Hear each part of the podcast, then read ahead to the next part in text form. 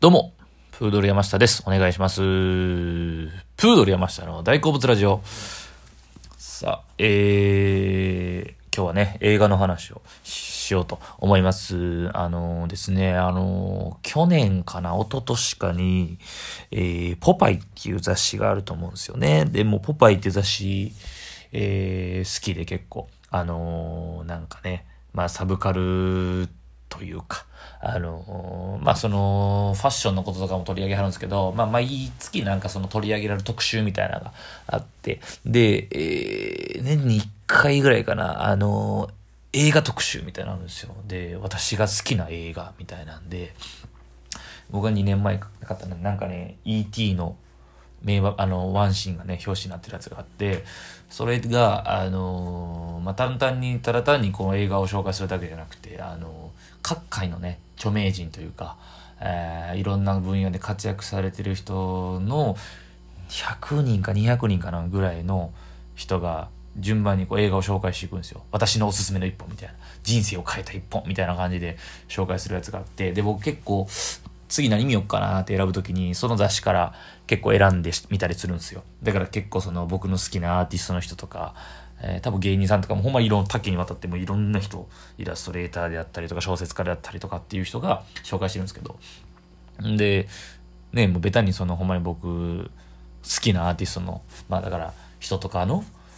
やつをもう、もう鵜呑みに、この人がいいって言うから、それはいいんだろうと思って見たりするんですよ。まあ雑誌には載ってないんですけどね、えー星野源さんが好きな、ブルース・ブラザーズとかも、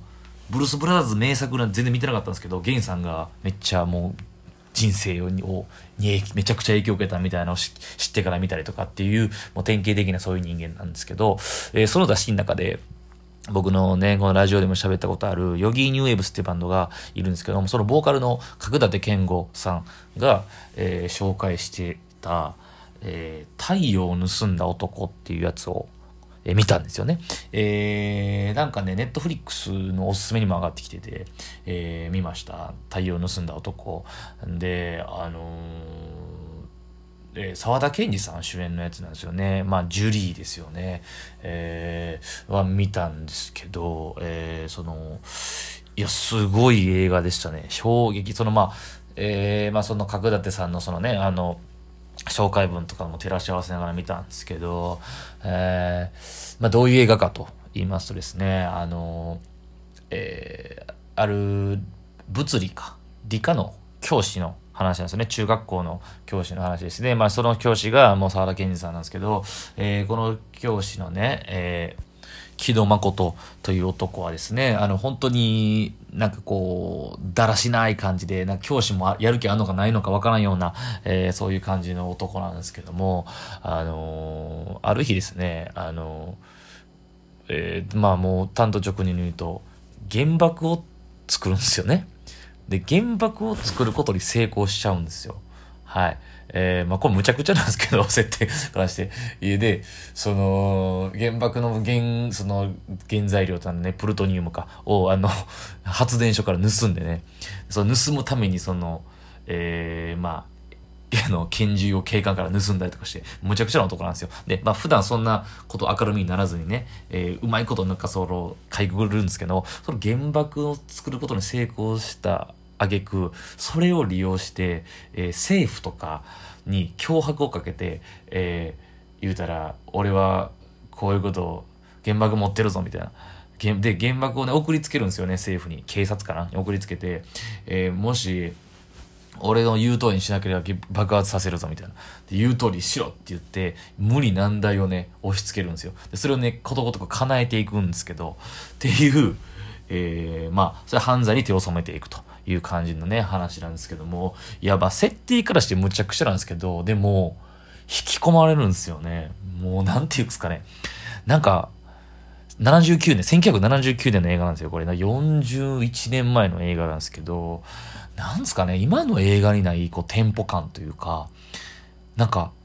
まあ、次こう来たらこうやろうなとかがないんですよ。え、でなんで次そうなんの？とか。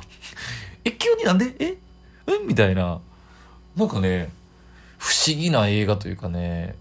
逆にだから目が離せないんですよね。なんか、急にバーって来たりとか、人が、なんかうまく説明できてるかわかんないんですけど、そうなんですよ。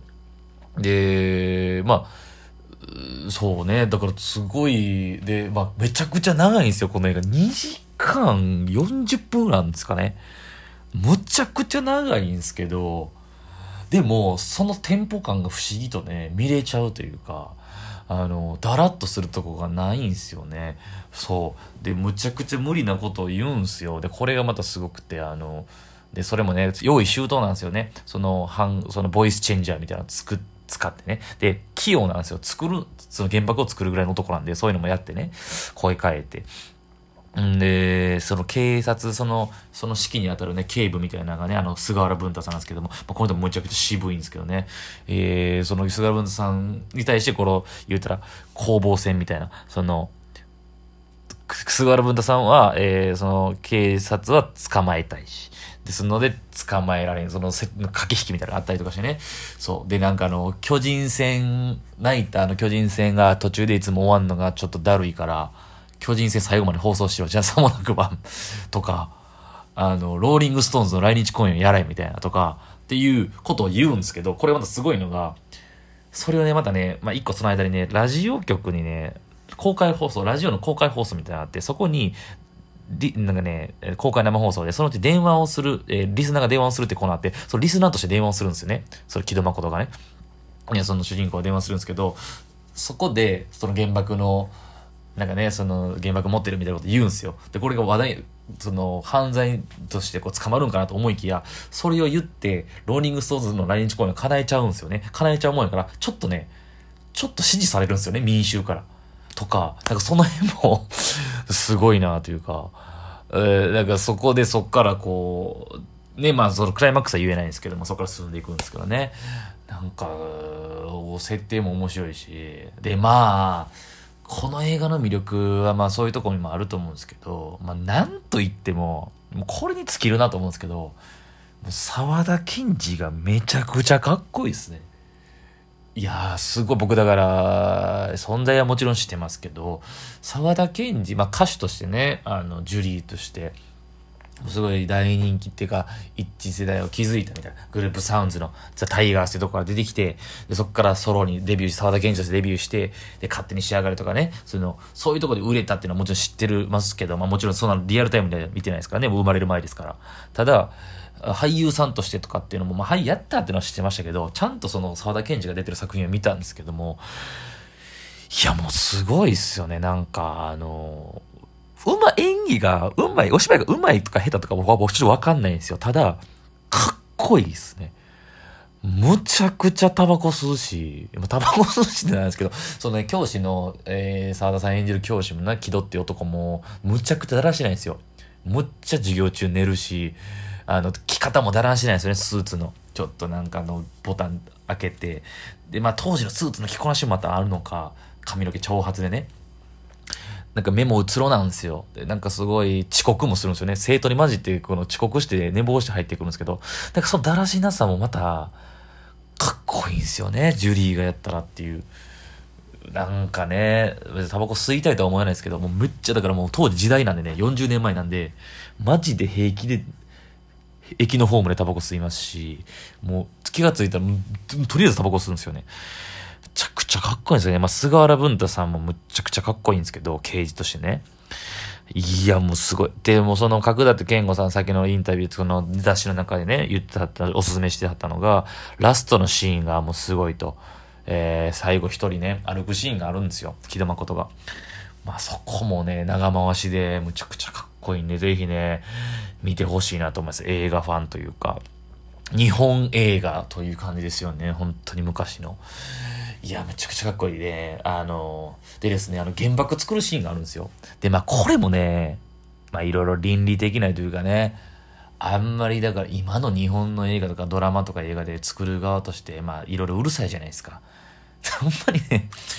あの、ラジオね、あ、そう、ラジオのパーソナリティの女の人が出てくるんですよ。この人は、あの、池上きみ子さんっていう、まあね、もう、この時二十歳ぐらいなんですよね。めちちゃ可愛い。色気あってめちゃくちゃ可愛いんですけど、この人が、原爆ちゃーんとか、原爆くーんとか言うんですよ。今じゃ考えられないですけどね、そんな軽々しく原爆原爆なんか言うのとか。で、そのね、まあ、ジュリーもさっきかっこいい、ジュリーも31ぐらいからまあかっこいいんですけどね、ジュリーも。そのジュリーがね、木戸誠が原爆を作るシーンがあるんですよね。ここがね、あのね、原爆をつけ、まあ、原材料となるプルトニウムはね、あの、その、盗み、盗むんですよ。だそれはしか手に入らないんですけど、あとは、なんかね、そのね、ど、あの、日用雑貨みたいなところでね、買うんですよね。なんかこう、ボールとか、ゴム手袋とか、あの、時計もなんか手作り、なんか全部手作りなんですよ。で、それを一生懸命ね、オーブンとかやってね、で、放射能とかかからへんようにこう、ビニールとかかけてね、家、部屋の中でその手作りでね、やるわけですよ。なんかちょっとね、あの、応援したくなるというか、原爆を作るし、もう無言でね、淡々とね、セリフないんですよ。セリフなくオーブンにかけたりとかで失敗したりするんですけど、一個一個ね、こう汗だくになりながら緊張しながらこうね、原爆の作る、爆弾を作るシーンが、なんかお手製なんで全部が、なんかちょっと応援したくなったんですよね。頑張れ頑張れみたいな感じで。とかも、まあ今の日本映画じゃありえないだろうなっていうそういうシーンとかね、見ますし、なんか、今までそういうこの70年代とか昔の日本映画をあまり今まで見てこなかったからまあこう新鮮に感じたんですけども見なくちゃいけないなっていうのを改めてこの太陽を盗んだ男を見て思いましたね。はい。もっとなんかこの洋画もいいですけど、日本に今まで残されてきた名作とかをもっと見なくちゃいけないなというか、知るべきだなと思いましたね。まあなんせ、沢田賢治という男がむちゃくちゃかっこいいというね。えー、最近はなんかカーネル・サンダースさんとかね、あのカーネル、あの、おじさんとかでいじられてましたけど、もう全然、めちゃくちゃかっこよかったです。はい。ということで、今回は、えー、映画太陽を盗んだ男の感想でございました。ありがとうございました。